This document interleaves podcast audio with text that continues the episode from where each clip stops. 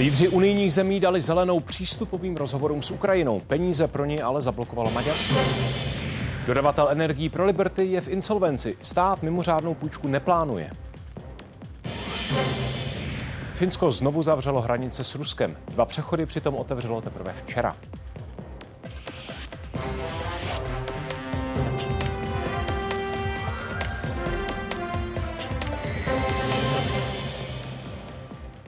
Pátek v událostech. Zdravím vás. Dobrý večer za nás oba. Ukrajina o krok blíž Evropské unii, ale zatím bez peněz. Po překvapivě hladkém schválení začátku přístupových rozhovorů naplnil maďarský premiér Viktor Orbán druhou hrozbu a zablokoval jednání o finanční pomoci. 50 miliard eur potřebuje Kiev na základní provoz státu, jinak mu hrozí vážné problémy. Prezidenti a premiéři se k tématu vrátí na přelomu ledna a února. Rozhodnutí o vstupních rozhovorech označili za historický okamžik. and it shows the, the credibility of the European Union, the strength of the European Union. The decision is made. Велика робота інтегрувати державу, всі інституції, всі норми, все це до Євросоюзу, але зробимо. tárgyalások megkezdése egy rossz döntés. Még ha egyébként a végén majd a magyar parlament ezt megakadályozhatja, meg menet közben a magyar kormány is vagy 75-ször. Finanční pomoc Ukrajině spojil Viktor Orbán s odblokováním fondů, které Evropská komise Maďarsku zadržuje kvůli obavám ohledně právního státu a korupce. Další premiéři věří, že na příští schůzce se dohodnou. Bylo to právě před deseti lety, když začala ukrajinská cesta do Evropy. V Kijevě se zvedla vlna demonstrací, které tehdejší režim brutálně potlačil a Rusko poprvé zaútočilo. Po druhém útoku si Evropa uvědomila, že Ukrajinu chce mezi sebe. Čtyři měsíce po invazi získala napadená země kandidátský status a teď zdolala další milník. Unie zahájí s Kijevem vstupní rozhovory. Samozřejmě ta cesta ke členství v Evropské unii bude ještě dlouhá, ale je to historický krok a jasně tady říkáme, že počítáme se svobodnou Ukrajinou. K tomu byl potřeba souhlas všech 27 členů. Odmítal jediný, Viktor Orbán. Maďarského lídra se k dohodě v posledních dnech snažila přesvědčit řada jeho evropských kolegů. Někteří mu volali. Šéf Evropské rady Charles Michel jel do Budapešti a francouzský prezident Emmanuel Macron zase Viktora Orbána pozval na večeři do Elizejského paláce. Zabral až návrh německého kancléře Olafa Scholze přímo na místě. Právě on prý přišel s neobvyklým řešením a Viktor Orbán souhlasil. V rozhodující chvíli opustil jednací místnost a nevyužil právo veta ale nedá se to pokaždé řešit tím, že někdo půjde ven. To je vyhrazené pro speciální situace, jako je právě to rozhodnutí, které jsme přijali. V místnosti naopak maďarský premiér zůstal, když se v noci jednalo o finanční pomoci pro ukrajinskou vládu. Na nesouhlasu s poskytnutím 50 miliard eur v průběhu dalších čtyř let trval. Žádá za to uvolnění zablokovaných maďarských eurofondů. Už ve středu jich Evropská komise část rozmrazila 10 miliard eur. Musíme dostat, co nám právem náleží, ne polovinu nebo čtvrtinu, musíme dostat všechno. Žádáme férové jednání a teď je šance to tisztességes dosáhnout. Most jó esély van arra, hogy ezt érvényesítsük is. Lídři debatu o pomoci Ukrajině v půl třetí ráno ukončili a dohodli se, že se opět potkají na přelomu ledna a února. I'm fairly confident that we can get to a breakthrough early next year. Not, not a guarantee, but uh, fairly optimistic. And we will use as a Commission the time until then to ensure that whatever happens at this next UCO, we will have an operational solution. I kvůli váhající americké pomoci čekají Ukrajince týdny nejistoty. Podle vlády i pozorovatelů má peníze na provoz státu do února, nejdéle do března. Petr Obrovský, Česká televize Brusel. Ruská agrese urychlila jednání o vstupu Ukrajiny, ale i Moldavska. Unie, jak jsme tedy řekli, rozhodla, že s nimi zahájí přístupové rozhovory. Kiev musel splnit sedm podmínek, včetně reformy soudnictví anebo omezení korupce. Některé potřebné zákony přitom Ukrajinci schválili teprve v uplynulých dnech. Blíž do Unie má i Bosna a Hercegovina. Tento stát pokročil třeba v boji proti organizovanému zločinu, praní peněz či terorismu. Brusel má ale výhrady k některým zákonům přijímaným bosenskými Srby. Rozhovor je připraven otevřít ve chvíli, kdy země splní dodatečné podmínky.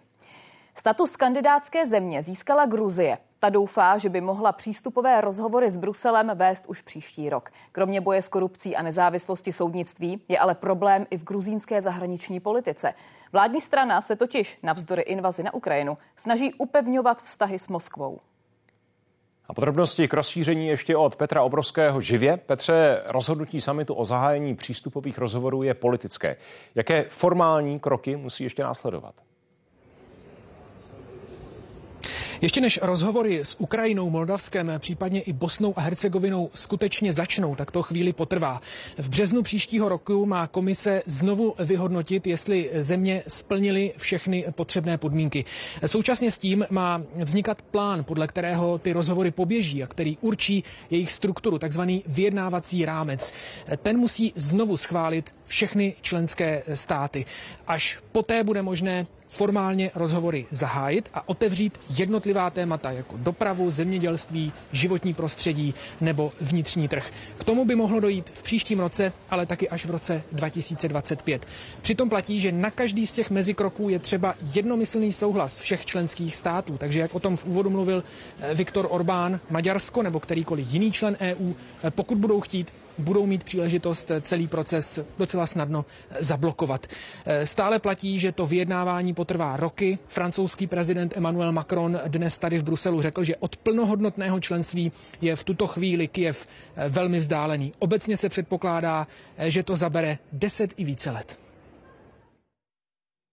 K tématu vše. Za chvíli řekneme, jak se mají změnit důchody lidí z třetího odboje. Novelu zákona dnes předložil ministr práce.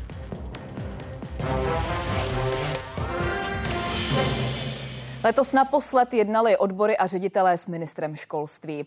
Sérii setkání vyvolala stávka, do které se koncem listopadu zapojilo přes 7 tisíc škol. Aktéři odsouhlasili úpravu v počtech proplácených hodin. Na platech provozních zaměstnanců ale dohoda stále není. A to ani přesto, že část z nich pocítí ve středu schválený růst garantovaných mest.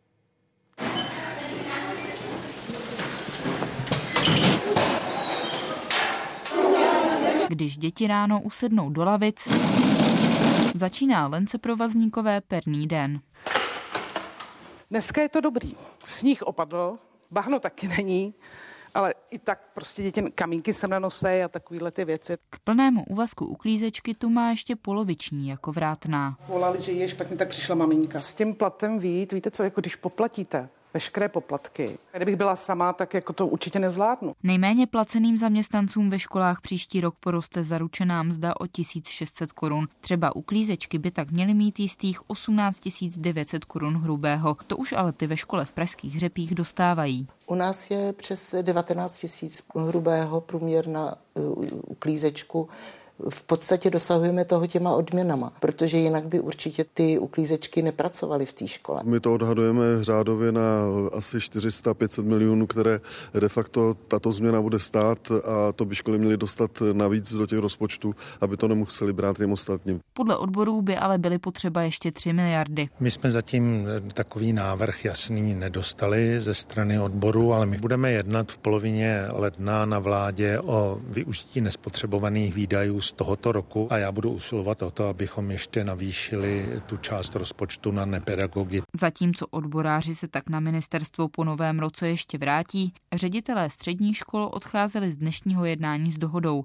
Souhlasili s poklesem financovaných hodin o 5% na místo dříve plánovaných 15. Se to týká asi necelého půl procenta eh, gymnázií, že by se tady do těch 95% nevešla. Hlavně na menších základních školách by ale stejný škrt v proplácených hodinách mohl mít dopady větší. Pro ně tak ministerstvo plánuje jiný model. Ředitelům ho představí 4. ledna. Denisa Kotková, Česká televize. Bankám a spořitelnám v Česku za letošní tři čtvrtletí stoupl čistý zisk po zdanění o více než jednu miliardu téměř na 83 miliard korun. Vyplývá to z dat České národní banky. Aktiva bank podle nich na konci září přesáhla 10 bilionů korun. Šestici největších peněžních ústavů v České republice, ale zisky meziročně nepatrně klesly na 57 miliard a 100 milionů. Hlavním důvodem je podle analytiků meziroční pokles jejich čistých úrokových výnosů. Vláda požaduje po firmě Liberty věrohodný plán restrukturalizace. O společnosti chce kvůli jejímu podnikání v dalších státech hovořit i s Evropskou komisí. Ministři dnes jednali v Ostravě. Blíží se totiž odstavení huti. Dodavatel energií firma Tamech už nemá z čeho kupovat suroviny a dnes oznámila, že míří do insolvence. Ze situace viní právě Liberty s tím, že od ní už půl roku nedostává platby a dluh narostl na 2 miliardy. Kotle, které zásobují ostravskou huť energiemi, vypne firma Tamech místo pondělí zřejmě ve středu. Ministerstvo financí vyzvalo majitele Liberty k dalšímu jednání. My jsme neviděli žádný plán, ani věrohodný, ani nevěrohodný. Zatímco se ministři v budově magistrátu bavili hlavně o bezpečném ukončení dodávek energie, zaměstnancům Liberty končila ranní směna. Spor dvou velkých firm ohrožuje 6 tisíc pracovních míst v jedné a 600 míst v druhé společnosti. Pokud jde nějaká výroba, tak ze zbytku nějakých materiálů, když se trefí do té určité jakosti. Chvilku výroba jede, chvilku nejede. No a to, když nebude ani energie, tak přijdem prostě do tmy a do zimy a to opravdu nevím, co se bude dít. No. Jsme za Ministerstvo práce, sociální věci a úřad práce připraveni udělat kroky k tomu, aby jsme třeba dokázali udělat i operativní pracoviště úřadu práce. Firma Liberty dnes ve svém vyjádření uvedla, že společnosti Tamech nabídla jak uhlí, tak také některé služby, tak aby obě firmy mohly pokračovat v provozu. Přímo v Huti většina provozu stála. Pracovalo se ale na připojení města Vratimov na jiný zdroj tepla. My eh, v současné době propojujeme eh, dálkovody Veolie DN500 s našimi rozvody na opačné straně. Areál Liberty je obrovský, rozlohou srovnatelný třeba s celou místní částí Vítkovice. Zástupci Huti ani lidé z Tamehu se po jednání s ministry k situaci nevyjádřili a odešli zadním vchodem. Redakce a Pavla Daňková, Česká televize Ostrava. Česká dálniční síť se má příští rok rozrůst skoro o 9% současné délky, potvrdil to ministr dopravy. Silničáři počítají s tím, že dokončí rekordních 118 kilometrů. Pro srovnání letos to je 15 kilometrů. Rozmach výstavby dálnic přichází třeba oproti Polsku se spožděním a tak na ně Česko už tolik nemůže čerpat z evropských fondů. Pokud Česká republika nebude schopná rychleji splatit ten infrastrukturní dluh, tak prostě bude odsouzená k neúspěchu. Neúspěchu ekonomickému eh, právě třeba v soutěži s okolními státy. Prostě žijeme v konkurenčním prostředí v okamžiku, kdy nebudeme mít eh, dobrou infrastrukturu, kdy bude složité projet z jednoho konce republiky na druhý, tak si prostě investoři budou ke svým investicím vybírat Polsko, Rakousko nebo Německo. Spojené státy nabádají Izrael k větší ochraně palestinských civilistů. Přímo v Jeruzalémě je k tomu vyzval americký poradce pro otázky národní bezpečnosti Jake Sullivan. Operace izraelské armády v pásmu Gazy pokračují. Vojáci odtamtud přivezli mrtvá těla tří rukojmí. Izrael ale poprvé otevře kvůli humanitární pomoci pro Gazu přechod Kerem Shalom. Izraelská armáda svádí v Gaze tvrdé boje, naráží na větší odpor Hamásu, než se čekalo. Uvedla, že na severu pásma vojáci zničili základnu jedné z odnoží Hamásu a v Gaza City velitelské centrum. Spojené státy nabádají spojence ke změně strategie. I want them to be focused on how to save civilian lives, not stop going after Hamas, but be more careful. Během pátku hlásili další vlnu raněných a mrtvých nemocnice na jihu pásma. Mezi oběťmi byly i děti. Nálety a palba z izraelských tanků u egyptské hranice zasáhla domy v uprchlickém táboře. Podle IDF byly terčem cesty pašeráků zbraní.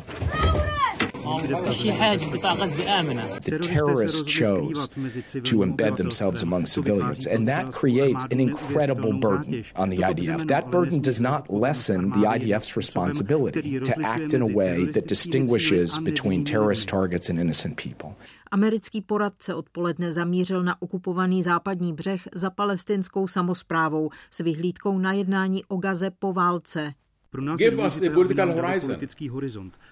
We need American measures to support the two states. Samozpráva se podle Washingtonu musí nutně revitalizovat, má se zapojit do poválečné zprávy Gazy. Američané nepočítají s tím, že by pásmo Izrael dlouhodobě okupoval.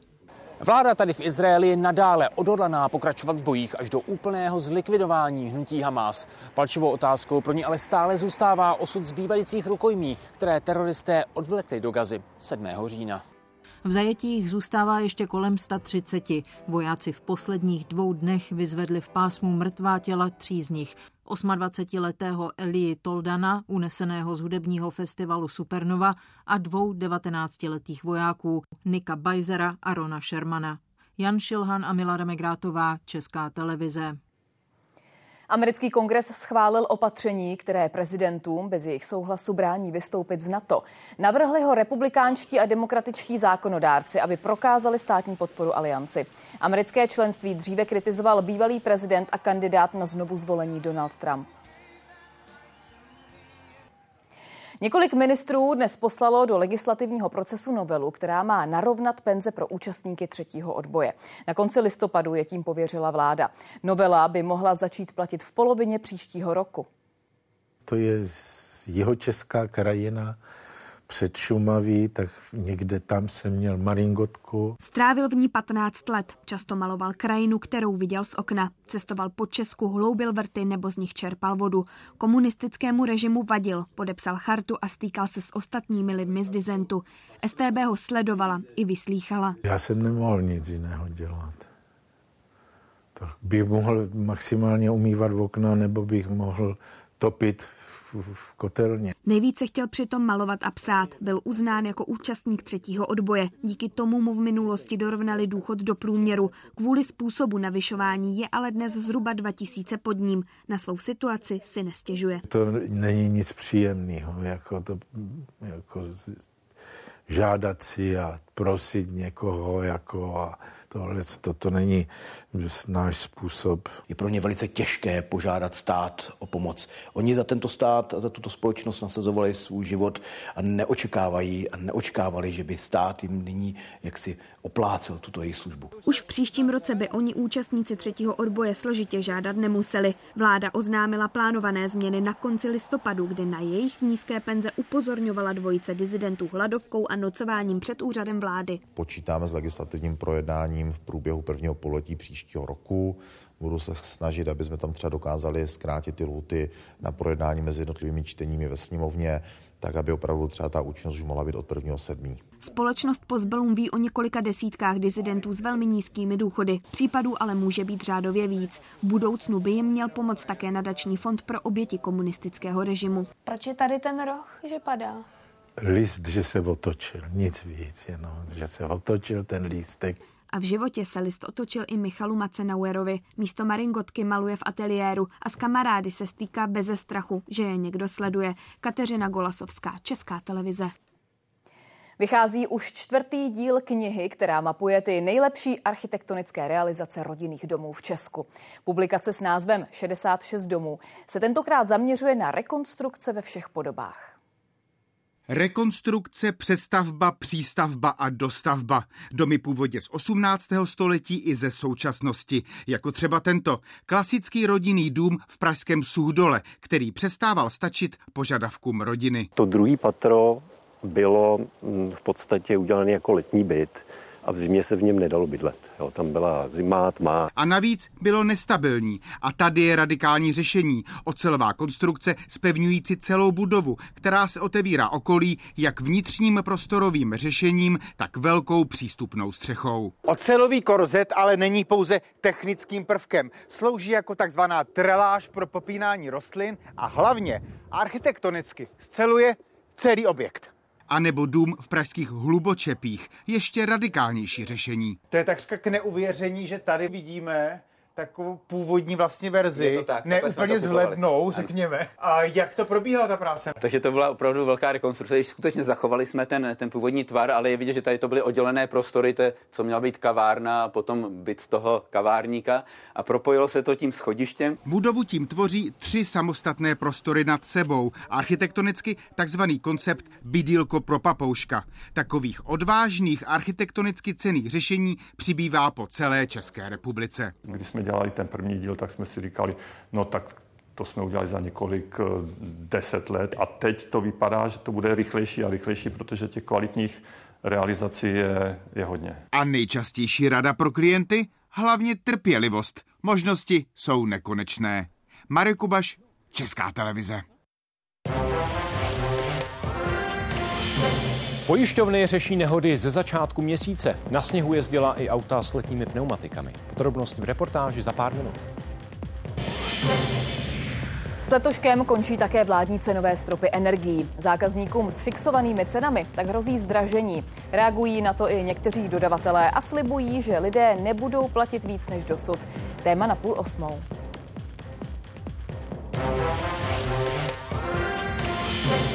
Finsko před malou chvílí znovu uzavřelo veškeré hraniční přechody s Ruskem. Dva z nich přitom úřady otevřely teprve včera. Přímo na hranici je Jiří Hinek. Jiří, proč vydrželo uvolnění režimu na hranici tak krátce a na jak dlouho finská vláda silniční přechody uzavřela tentokrát?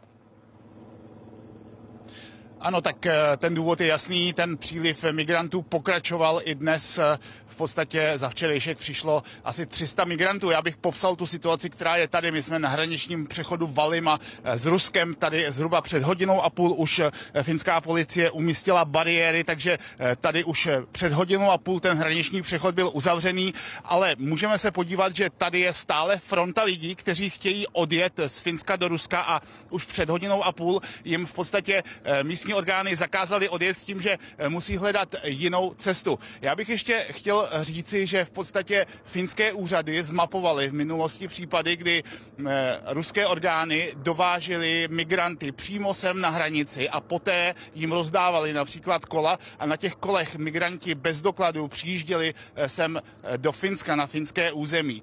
Samo Finsko zavřelo ty své hranice zatím na další měsíc, to znamená do 14. ledna, ovšem ten termín eh, se může změnit eh, v závislosti na okolnostech. Eh, problémy má i Estonsko, také Estonsko zvažuje uzavření hranic a to také v závislosti na tom, jaký proud migrantů tam bude a zda bude sílit v těch minulých dnech právě do Estonska proud migrantů sílil stejně tak jako do Finska.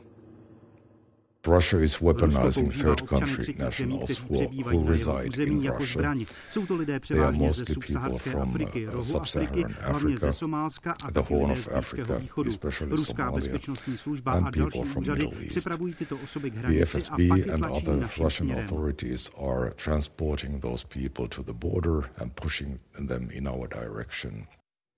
Mluví se o nich jako o neviditelných obětech trestných činů. Řeč je o dětech, které mají rodiče ve vězení. Právě jim se věnuje unikátní výzkum Masarykovy univerzity. Ten mimo jiné ukázal, že často zůstávají sami na těžké emoce a traumata, které jim uvěznění matky nebo otce přineslo. Velká část těchto dětí stojí podle výsledku výzkumu na okraji zájmu společnosti. Rodiče mají ve výkonu trestu. Dnes se jim dostala pozornost od prezidentského páru. Dobrý den. Na Pražský hrad jich přijeli dvě desítky. Je to možná premiéra hradu, že pochybuji, že by někdy nějaký panovník nebo prezident přijal děti vězňů. Prezidentskému páru zaspívali písničku, která je složená z textů dětí odsouzených rodičů. Každý se lituje, mě se chce taky, chce se mi za mámou, chce se mi zpátky. Já jsem měla pravou maminku jako ve vězení, ale ona už není. Ale zase asi půjde, já si myslím, že zase asi půjde.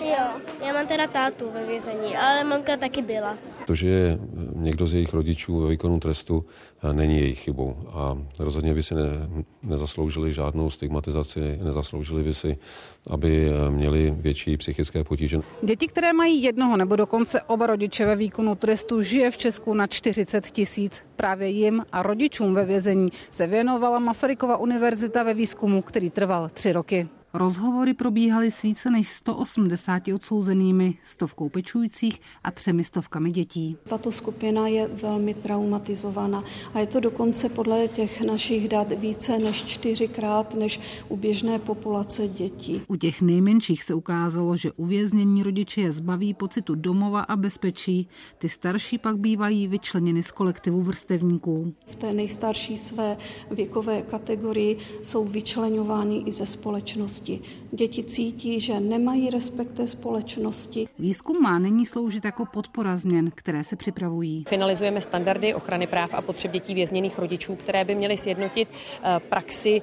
vězeňské služby, ale třeba i sociálních školských pracovníků. I když mnozí z nich tady dnes na své útrapy zapomněli, o rodičích mluvit nepřestali. Některé děti doufají, že se sem příště podívají, třeba i s nimi. Tereza Hyská a Pavla Kubálková, Česká televize. Osm let má strávit ve vězení muž, který v Dubnu zapálil stáje na Císařském ostrově v Praze. Uhořelo přitom osm zvířat. 30-letý muž uzavřel se státní zástupkyní dohodu o vině a trestu. Schválit ji musí soud. Rozhodnout by měl příští týden. Návrh na obžalobu zahrnoval týrání zvířat, obecné ohrožení i poškození cizí věci. Pojišťovny sčítají škody po nedávných nehodách, které v některých krajích souvisely s přívaly sněhu. Lidé nahlásili až o 20% případů víc, než bývá běžné. Podle policie někdy situaci komplikovali i řidiči, kteří jezdili s letními pneumatikami. Asistenční společnosti odhadují, že je nepřezula zhruba pětina aut. Zimní pneumatiky jsou povinné tam, kde to určují značky a vždy, když je na silnici sníh či námraza, anebo je lze očekávat. Auta v příkopech, po nárazech do stromů i v rybníku. Nejen hasiči mají za sebou mimořádně náročné dny. Až ke dvěma tisícům zásahů denně vyjížděly i asistenční služby. Třeba i k tomuto autu, které před týdnem sjelo z dálnice D6 u Sokolova. Kouzlo to, dostala jsem smyk. S prvním sněhem letošní zimy stoupl počet pojistných událostí o 15 až 20% V uplynulých třech týdnech zaznamenali jen tři největší pojišťovny zhruba 21 tisíc případů. Škody za zhruba 720 milionů. Část dopravních nehod byla způsobena i řidiči, kteří na svých vozidlech mají letní pneumatiky. Přesné počty však budeme mít až na konci prosince. V úvodu sezóny vždy jezdí na eh, nevhodných čili letních nebo světých pneumatikách, až každý pátý řidič. Právě kvůli nim pak řidiči často nedobrzdí. Naproti tomu zimní vzorky dokážou ke sněhu i ledu lépe přilnout. Ta guma líp eh, funguje a reaguje a netvrdne mrazem, to znamená je měkká i při minus 10 stupních. Letní pneumatika by to nezvládla. Třeba v tomto pražském servisu se na výměnu pneumatik stále neobjednala zhruba polovina klientů. Za jízdu na těch letních jim přitom hrozí pokuta až 2000 korun. A případné škody po nehodách nemusí proplatit ani pojišťovny. Každá má jiné podmínky. Můžeme u pojištění přistoupit ke korekci výplaty pojistného plnění, a to ve výši až 100% Průměrná eh, korekce se pohybuje od 10 do 50% obvykle. To pojišťovna eh, může zkrátit pojistné plnění až o 50% ale standardně je to třeba 10 až 20% Ročně řeší pojišťovny desítky takových případů. Řidičům přitom musí prokázat, že právě nevhodné pneumatiky byly jasnou příčinou nehody. Redakce Anatálie Lošková, Česká televize. Automatické řešení nevhodných fixací. To oznámili dvě energetické společnosti, Inoji a ČES. Ty umožní všem, kteří si dříve sjednali smlouvy s cenami nad vládou stanovenými limity, změnu na levnější tarif. A to i těm zákazníkům, kteří o to v průběhu posledních měsíců nepožádali. Takzvané zastropování energií už nebude v příštím roce platit. Můžeme Nápor v zákaznických centrech sledují prakticky už dva roky. Ve velkých městech odbaví 250 až 280 lidí denně. Nejčastější zákazníci jsou ty, kteří řeší cenu, fixaci, dobu platnosti smlouvy. Dobrá zpráva je, že se vůbec začali zajímat. Dřív jsme nepozorovali takový velký zájem, lidi faktury příliš neřešili. Někteří klienti ale nereagují ani na opakované výzvy na změnu smlouvy. Z těch, kteří mají cenu nad vládní strop, to je u tohoto dodavatele necelá třetina z původních 160 tisíc. Tímto zákazníkům to zastropujeme i nadále a samozřejmě doufáme, že postupně přejdou na ty standardní produkty, protože i pro nás je to situace mimořádná. Stejný postup tento týden oznámil další dodavatel. Původně jsme na konci léta registrovali více než 200 tisíc takových zákazníků, kterými po novém roce vyskočila cena nad vládou stanovené stropy. Eh, v posledních týdnech jsme už to napočítali pouze na několik tisíc. Na těch vládních stropech se jim udrží ceny do konce těch fixovaných smluv. U této společnosti uzavřelo fixaci nad vládním limitem asi tisíc lidí. Z nich 400 zatím smlouvu nezměnilo. My jsme na jednu stranu všechny již třikrát oslovili, situaci analyzujeme, zabýváme se tím, zabývají se tím právníci, hledáme nějaké řešení. Týkalo se to zhruba jednotek tisíc zákazníků. Tam se bavíme zhruba o dvou tisících eh, zákaznicích, kteří tam v tuhle chvíli stále se trvávají a tam musíme říct z vlastního rozhodnutí na těch eh, nadstropových cenách. Eh, my každopádně ty zákazníky řešíme, jakým způsobem je znovu oslovit. Energetický regulační úřad upozorňuje, že rozdíly v nabídkových cenách energií jsou teď výrazné. Zorientovat se v nich může pomoci srovnávač na jeho webových stránkách. Redakce Ajitka Fialková, Česká televize. A změny v oblasti energií teď detailně. Už jen do konce roku platí vládou nařízené stropy. Za elektřinu je stanovené maximum 6 korun za kWh. U plynu je částka poloviční. K cenám je nutné připočítat poplatek za distribuci. Od ledna se do účtů za elektřinu vrátí taky platba za obnovitelné zdroje energie. Letos ji plně hradil stát. Za každou spotřebovanou megawatt hodinu tak budou odběratelé znovu platit poplatek 599 korun. U některých firm bude částka nižší. Vláda totiž tento týden uvolnila na pomoc podnikům 3,5 miliardy. Právě poplatky za obnovitelné zdroje nebo třeba za distribuci jsou součástí tzv. regulované ceny elektřiny. Tu určuje úřad. U elektřiny stoupne od nového roku o 66 u plynu to bude o 39 Konečné účty domácnostem podle Ministerstva průmyslu vzrostou průměrně o jednotky procent. Za poslední dva a půl roku domácnosti i firmy zažívaly obrovské rozdíly v cenách energií a měnila se i opatření, která je měla pomoci snížit. Pro mnohé tak bylo náročné se ve složité situaci zorientovat. 13. říjen roku 2021, den, který se zapsal do paměti všem, dnes už bývalým klientům dodavatele Bohemia Energy. Včera mi volala z Bohemia Energy nějaká paní teda, ještě mi lákala na plyn a takovéhle, já mám elektriku. No a teď vidím, že je zavřeno. Hodně to řešili zákazníci. Přeci jen, když skončila Bohemia Energy, tak byly u dodavatelů dlouhé fronty až ven před budovu. K pádu dodavatele přispěly ceny energií. Společnost je nenakupovala dopředu. V prvním pololetí se ukázaly první varovné signály, které jsme na začátku podceňovali. Bylo to prudký nárůst cen emisních povolenek. Tehdy velkoobchodní cena elektřiny stoupla z 50 eur za megawatt hodinu na trojnásobek a klienti Bohemia Energy pak museli přejít pod takzvaného dodavatele poslední instance v době, kdy ceny vyšplhaly ještě výš. Za loňský rok za tu celou topnou sezónu jsme platili 57 tisíc. A když si předpočtu, že by při těch nových cenách platila pětkrát víc, tak je to neslučitelný se, se životem. V té době asi nikoho z nás nenapadlo, jak to skončí, že bude vlastně válka na Ukrajině. Ta utnula pozitivní vyhlídky roku 2022. Po invazi Ruska začalo postupné a velmi intenzivní zdražování až k tisíci eurům za megawatt hodinu. Evropa se začala připravovat na energetickou samostatnost. Bohužel ten rok 2022 byl, řekněme, pro Německo hodně špatný. Ty jejich větrné elektrárny byly na 30% té produkce, takže tam jakoby těch vlivů na tu cenu bylo víc. Obce omezovaly osvětlení, lidé šetřili. Když vařím například vodu, tak vždycky hrnce také s poklicema dávat vody tolik, aby to na, opravdu na to vaření stačilo a nezbytečně víc. V té době vláda schválila úsporný tarif a později i zastropování cen. Elektřina pak v průběhu podzimu sice znovu zdražila, brzy se ale projevila první energetická opatření a pomohla i mírná zima zima. Od té doby se ceny relativně ustálily. Dnes dodavatelé nakupují za cenu okolo 90 eur. Sice podstatně vyšší než těch původních těch 50, ale podstatně mnohonásobně nižší než ty rekordní ceny. Já jsem mohl tvrdit třeba v některé eh, v posledním roce, že ty ceny třeba dál jít nemusí jít níž, protože zrovna v tu danou chvíli to nevypadalo třeba úplně optimálně. Bohužel to je úděl těch analytiků. Nedávná historie totiž ukázala, že záleží i na faktorech, se kterými počítat nelze. Nina Ortová, Česká televize.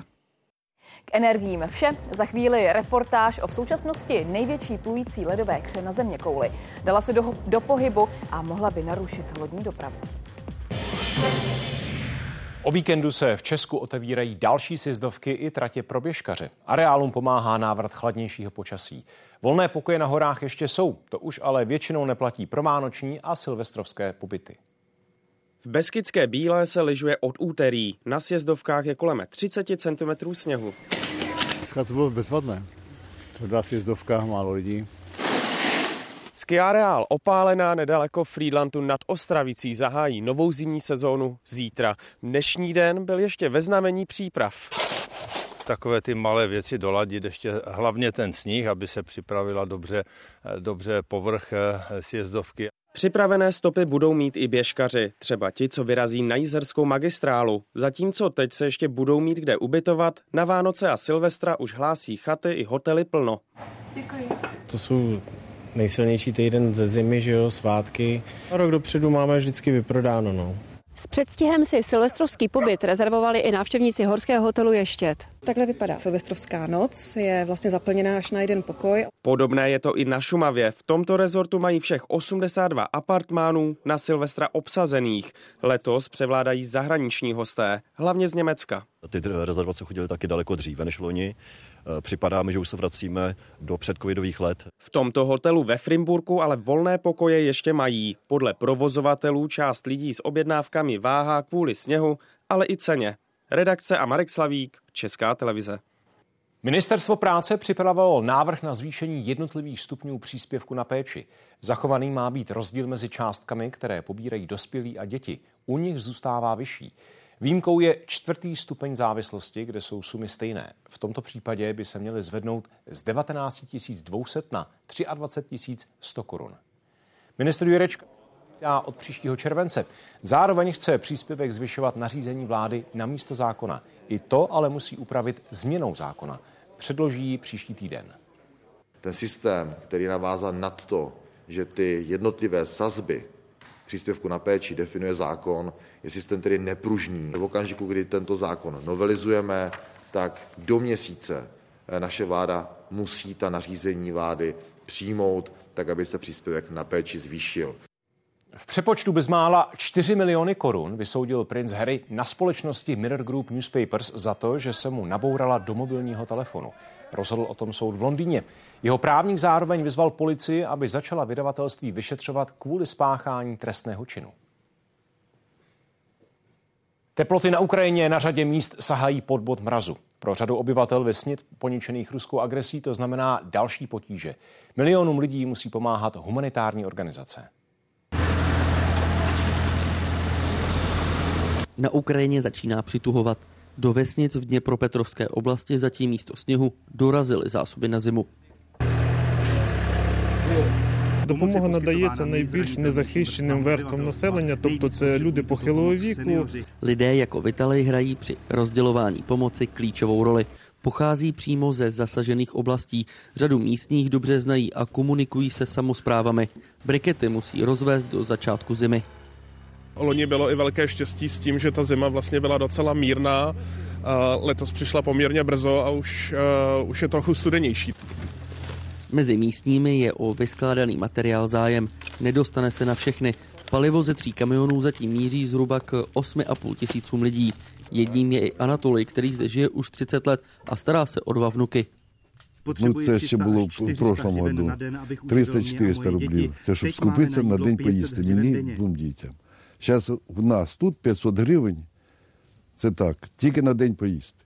Ani humanitární pomoc ale neznamená pro obyvatele klid. Vesnice leží na břehu Kachovské přehrady. Ruští vojáci jsou odsud vzdálení necelých 10 kilometrů tímto směrem. Poslední raketa sem spadla zhruba před měsícem. Kvůli zničené přehradě oblast trápí i problémy s pitnou vodou. Наразі розрахунки вчених підказують, що десь за два роки можна відновити рівень водосховища. S rozvozem musí pomáhat humanitární organizace. Do tohoto domova důchodců přivezli 336 litrových kanistrů. Jsou určené pro 70 seniorů, kteří v obci žijí, i pro 13 těch, o které se starají přímo v ústavu. До нас була привезена бутильована вода, і в нас була потреба. Ми роздавали людям бутильовану воду, і люди е, так виходили з položenia. Dobrovolníci sem přivezli i desítky peřin a madrací. Kvůli válce ale vesnice klidný zimní spánek nečeká. Jan Řápek, Česká televize, Dněpropetrovská oblast. Nejméně 26 raněných zůstalo pohádce o rozpočet v ukrajinské obci na západě země. Jeden ze zastupitelů ji ukončil tím, že mezi kolegy vhodil tři odištěné granáty. Policie spolu s tajnou službou SBU čin vyšetřují jako teroristický útok. Nic zatím nenasvědčuje tomu, že by incident měl souvislost s probíhající válkou. Německo prodloužilo kontroly na hranicích s Českem, Polskem a Švýcarskem o další tři měsíce, tedy do 15. března. Cílem opatření, které spolková vláda zavedla v polovině října, je zastavit nelegální migraci. Tamní ministrině vnitra ho považuje za efektivní a oznámila, že během kontrol policisté zadrželi přibližně 340 pašeráků lidí. Účetnictví v eurech, amerických dolarech nebo britských librách. Od ledna nová možnost pro české firmy přijatá v rámci úsporného balíku.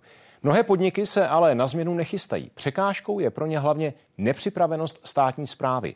Daňové přiznání nebo hlášení sociální zprávy a zdravotním pojišťovnám budou totiž nadále zpracovávat v korunách. Mražené dorty a mafiny dodávají hlavně velkým kavárenským sítím. Za směnu tady vyrobí 14 tisíc dortů. 75% produkce směřuje do zahraničí. Naše cashflow probíhá z 50% v českých korunách, z 50% v eurech. Co do výkyvů měny, kurzu, tak my jsme vlastně saturovaní. Zavést účetnictví v cizí měně je tak pro ně zajímavé spíše do budoucna. V příštím roce plánujeme nárůst o 20% tak je možné, že naše exportní situace se ještě vyvine. Na změnu se teď nechystají ani někteří nejvýznamnější tuzemští vývozci. Situaci už dříve vyřešili jinými způsoby.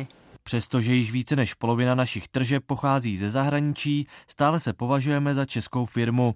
Kurzová rizika máme ošetřená jiným způsobem než tím, že bychom účtovali v cizích měnách. Příští rok to nebude velký počet firm, větší počet firm se dá očekávat, když tak až od toho roku 25, až si to zažijí, vyzkouší a až samozřejmě na to zareaguje i třeba finanční zpráva. Je možné samotnou daň finančnímu úřadu v cizí měně uhradit. Co prozatím možné nebude, je vyplnit daňové přiznání v cizí měně. Vzhledem k tomu, jak je to ve státní správě s vývojem IT systému, tak my jsme spíše zdrženliví v tom slibovat nějaké konkrétní roky. V rámci zjednodušení finančních transakcí by čeští exportéři uvítali především přijetí eura. Termín ale není v současné době stanoven. Jitka Fialková, Česká televize. Nově otevřený obchvat odvedl dopravu z centra Havlíčkova Brodu. První dny ale ukazují, že část řidičů kamionů dál jezdí přes město. Policie slibuje častější kontroly. Místní se obchvatu dočkali po 20 letech. Nový čtyřkilometrový úsek stál přes 2 miliardy korun. Průjezd centrem Havlíčkova Brodu před čtyřmi dny a kolona aut z kamiony. Takhle vypadá stejná křižovatka pohledem od centra dnes. Na kolín doprava a v podstatě projíždíme bez problémů nejhorším centrem. Vidíte, napravo je značka, kdy 12,5 tuny by neměl jet nikdo dál, kromě dopravní obsluhy. Může je dole, če doleva, ale sem už ne. Jenže, jak jsme se přesvědčili, ne všichni řidiči směrem od Kolína zákazovou značku dodržují a místo přes obchvat jedou městem. Během 15 minut porušilo zákaz sedm kamionů. Vidíme kamion s hradeckou značkou, pravděpodobně myslím, že porušuje předpis, protože jede do míst, kde je zákazová značka. Tady by skutečně kamiony jezdit neměly. V místě, kde se hlavní tah dělí na obchvat a do centra, hlídkují od úterý na Mátkově policisté. Celý se to musí po obchvatu. Celá masavička jakoby od byly zakázáno vlastně tam Já právě viděl, když jedu třeba na, kolín, tak to je 10 km. No, 10 to nebude, ale... No, ale 8 to bude určitě. I některé aplikace navigací ještě stále navádějí řidiče po staru, ale sám podezírám některé řidiče, že vědí, kudy, je, kudy jedou a nakonec si chtějí trasu zkrátit. A takhle to vypadá v dopravní špičce, tedy v pátek v 15 hodin. Městem projíždíme plynule. Z centra města jsme se přes obchvat dostali na výpadovku na Jihlavu během sedmi minut. Blanka Poulová, Česká televize, Havlíčkův Brod. Smrtí mladého Roma u Brněnské přehrady z letošního června se začal zabývat soud. Obžalobě z vraždy čelí muž původem z Ukrajiny. Řekl, že činu lituje, přesto vinu odmítl. Podle něj šlo o sebeobranu. Po pěstní potyčce vytáhl nůž. Poškození mluví o náhlém útoku.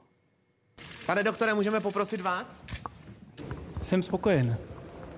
Co očekáváte dál? To by bylo na další povídání.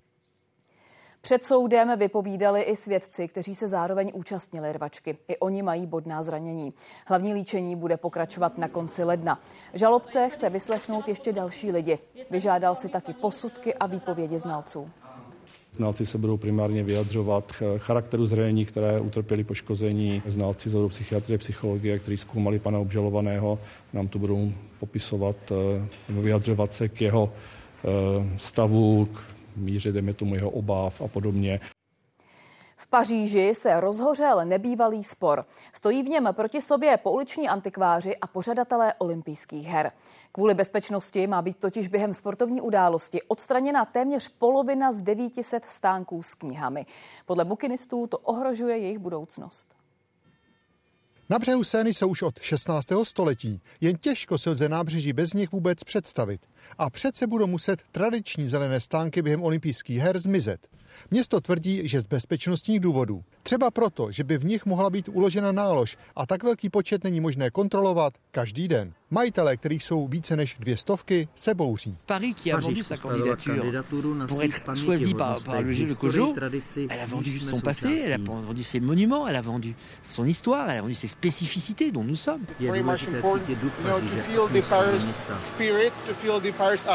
Bukinisté bojují o přežití. Řada knih i těch starších se dnes dá sehnat v elektronické podobě. Čtou se online. Prodejci proto rozšířili sortiment o suvenýry z Paříže. Nabízet je ale mohou jen v jednom ze čtyř boxů, které na každého připadají. Olympijské hry a stovky tisíc turistů ve francouzské metropoli viděli jako šanci, jak si trochu pomoci. Pourquoi vouloir nous bouger coûte que coûte, parce que c'est vraiment ça qu'on a le sentiment, c'est coûte que coûte. On va être exclu des jeux. Stěhovat se mají až čtyři stovky stánků. Většina z nich už něco pamatuje. Bukinisté se obávají toho, že většina bedínek se na své místo po stěhování už nikdy nevrátí a některé se mohou dokonce zcela rozpadnout, protože jsou staré několik desítek let. C'est fragile parce que surtout quand c'est en place, après ça, ça peut, ça épouse un peu la forme de, de, du quai et donc quand on les bouge, bah, il y a toujours le risque, c'est comme les vieilles, les vieilles armoires quand vous les bougez, euh, elles peuvent se casser. C'est pareil. Radnice nevidí ve stěhování stánků problém. Si elles doivent être déposées et stockées euh, sur un temps le plus court possible, elles seront dans les délais les plus courts remontés mis en place. Il n'y a vraiment aucun euh, aucun doute là-dessus. Pro bukinisty by jiná situace mohla nastat v případě, že by organizátoři změnili plán a upustili od slavnostního zahájení na scéně, které je pod odborníků stále větším bezpečnostním rizikem. Z Paříže Jan Šmíd, Česká televize. Nejméně 11 lidí zabili ozbrojenci, kteří v noci zaútočili na policejní stanici ve městě Rask na jihovýchodě Iránu. Úřady útok připisují tamním separatistům. Mezi oběťmi byli i vysoce postavení policisté a vojáci. Zatímco většina Iránců vyznává šítský islám, balúčové žijící v této části země se hlásí k jeho sunnické odnoži. Zpočátku se projevuje jako nestandardní těhotenství provázené krvácením a bolestmi v podbříšku. Ve skutečnosti může jít o vzácný nádor, který v tuzemsku postihuje jednotky žen. Povědomí o trofoblastické nemoci je podle lékařů malé, i proto bývá zrádná a agresivní. V laboratoři se právě připravuje chemoterapie. Pracovnice musí být v kombinéze, aby nezanesla do prostoru nečistoty. Zároveň chrání sebe před kontaminací. Má neutralizovat případné cytostatika, které ustanou. Po pár minutách je hotovo. Vedoucí lékárny chemoterapii převezme, označí a odnáší pacientce. My dostaneme podklad od lékaře a pro každou pacientku připravujeme individuálně léčivý přípravek. 29-letá Daniela prochází posledním, pátým cyklem léčby. Původně se těšila z těhotenství, ale potratila. Poté kvůli silným krvácením prodělala dvě operace. Já jsem musela používat ne vložky, ale pempersku od malého dítěte, abych jako vůbec stíhala dojet do porodnice, abych nepromočila sedačku v autě. Z tkáně v děloze, ze které běžně vzniká placenta, jí rostl zhoubný nádor. Zároveň marně hledala více informací o léčbě i úspěšnosti. Máte v krvi HCG, těhotenský hormon.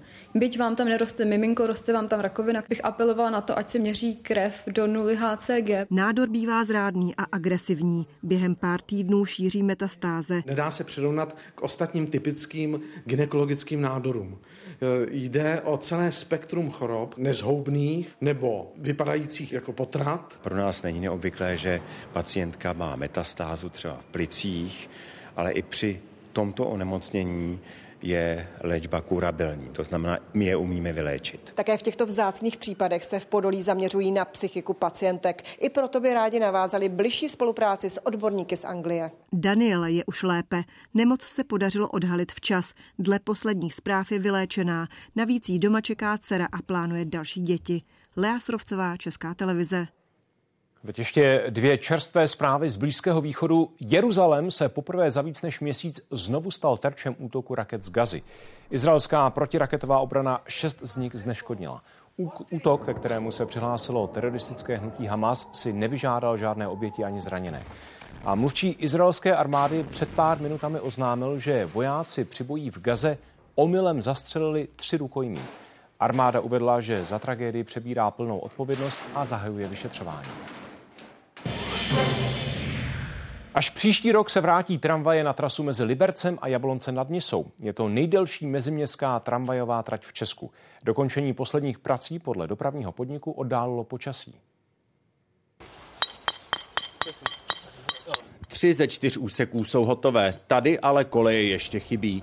Měly tu být už v létě, pak na podzim a poslední termín zněl do Vánoc. Ani ten se nestihne. V této části stavby nám eh, chybí ještě položit zhruba 250 metrů kolejí. Eh, tyto koleje budeme moct položit, až eh, nám to klimatické podmínky dovolí. Počasí za poslední 14 dní neumožnili provádět kvalitně některé stavební práce a dodržet technologické postupy. Cestující na 12-kilometrové trati mezi oběma městy tak pořád musí přestupovat. V Proseči nastoupím na autobus, a jedu sem, tady nastoupím na tramvaj a jedu do školy, takhle to dělám každý den. Jsme si na to zvykli, no, už to je dlouho, ale co máme dělat? Dopravní podnik slibuje po rekonstrukci cestujícím větší komfort. Ta tramvaj se už by neměla kolíbat zleva doprava a měla by být spolehlivější. Největší změna čeká na cestující tady na zastávce Pošta v Proseči nad Nisou. S tramvajem mohou přestoupit rovnou na vlak. Kdy přesně provoz na trati obnoví, zatím ředitel říct nedokáže. Bude podle něj záležet na počasí. Petr Voceďálek, Česká televize, Liberec.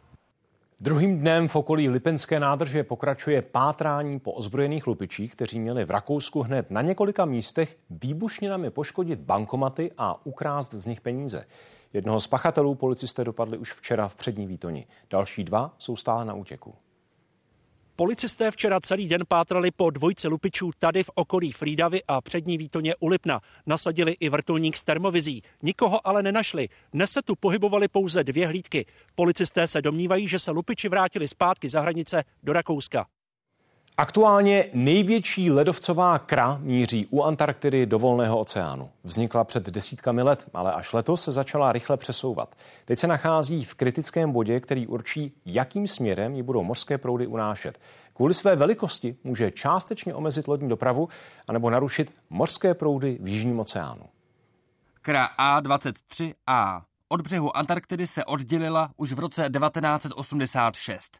Celá desetiletí ale byla zaseknutá od dno Vedelova moře a zůstávala tak přibližně na stejné pozici. Až letos zaznamenali satelity rychlejší posun k severu. Díky větru a proudům urazí v průměru až 5 km za den. Teď se Kra dostává za antarktický poloostrov. Tady už jsou mořské proudy i vítr mnohem silnější. Samotná kraj je dlouhá 74 km a na šířku má téměř 60 km. Je tak větší než celý Karlovarský kraj. A důležitá je i výška, v průměru 280 metrů. An iceberg of this scale has potential to survive for quite a long time in the Southern Ocean, even though it's much warmer and it will start to melt more quickly. Um, it could still um, make its way reasonably far north up towards kind of South Africa, um, where it can disrupt shipping. Při rychlém tání navíc hrozí, že se do oceánu uvolní obrovské množství sladké vody. Rychlá změna sladnosti oceánu totiž může rozkolísat i mořské proudy. Vladimír Piskala, Česká televize. Události komentáře dnes proberou, jak si po dvou letech u kormidla vede kabinet Petra Fialy. Debata ministra Martina Kupky z ODS a poslance opozičního hnutí ANO Martina Kolobratníka. Zítra večer se koná finále oblíbené taneční soutěže Stardance a my budeme u toho. Podrobnosti z místa přinese v událostech Barbara Kroušková, tak se dívejte. A ve sportu se ohledneme za úspěšným večerem českého fotbalu. Podrobnosti má Jan Smetana. To byla jízda. Sparta se připojila ke Slávii i Plzni. I ona bude po vítězství v Limasolu hrát jarní část evropských pohárů. Slávia postoupila v Evropské lize přímo do osmi finále a Viktoria Plzeň šestým vítězstvím ve skupině konferenční ligy zas vyrovnala rekord soutěže. Reportáže i s ohlasy nabídneme už za chvilku v brankách. Děkujeme za to, že sledujete události. Přejeme příjemný páteční večer i celý víkend.